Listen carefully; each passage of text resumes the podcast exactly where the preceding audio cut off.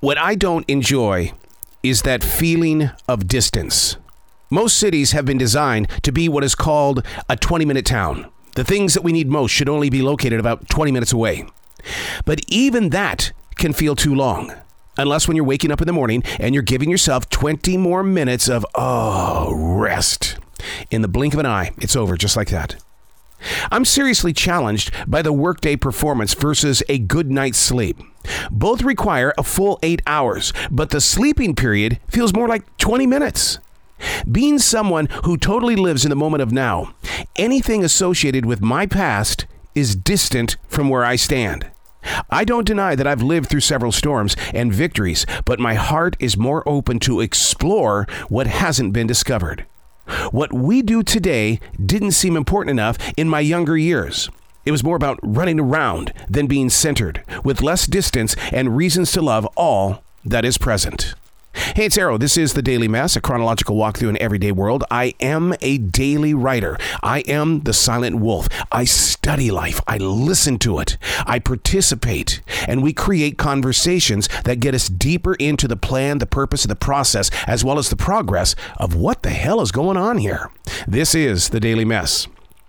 One of the most difficult walks I've placed myself on is staying true to my email and texting discipline. I cannot read and or respond to either of them until I'm fully finished inside this recording studio.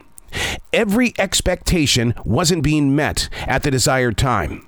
Now you got to pull that lens back. I took note of how many digital notes I was receiving and sending out.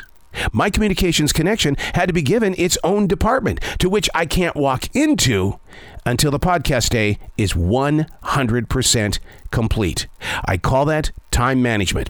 And it's not a lost art, it's a choice that requires the heart to respect time management. That means making room for the other sides of our chapters burning at both ends. I mean, I totally get into multitasking, but it can't get in the way of the bigger things that are moving into your picture. We can't do everything all at once. They say, don't text and drive.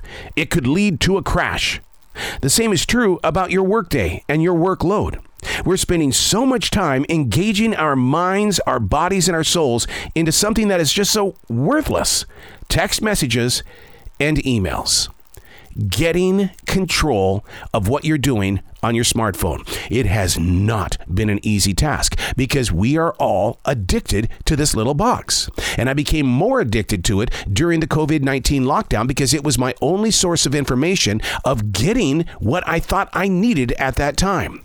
And because I am a daily writer, one day I'll go back and I will study that year and a half period where we were locked down and see what I went through mentally and how it's prepared me for this moment of what is today.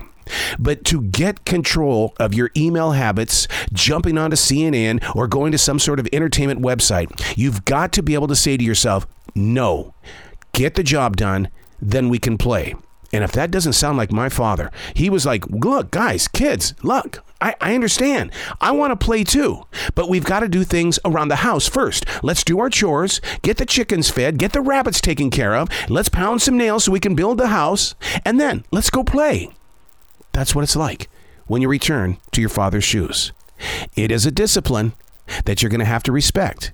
And you're going to go through some very tough times and struggles. But once you make it to the other side, your ability to answer emails and text messages will have its own place, its own department, like I said. And then when you go there, then you're not thinking about anything else but taking care of that side of the business world. I'm Arroe, and that's the Daily Mess.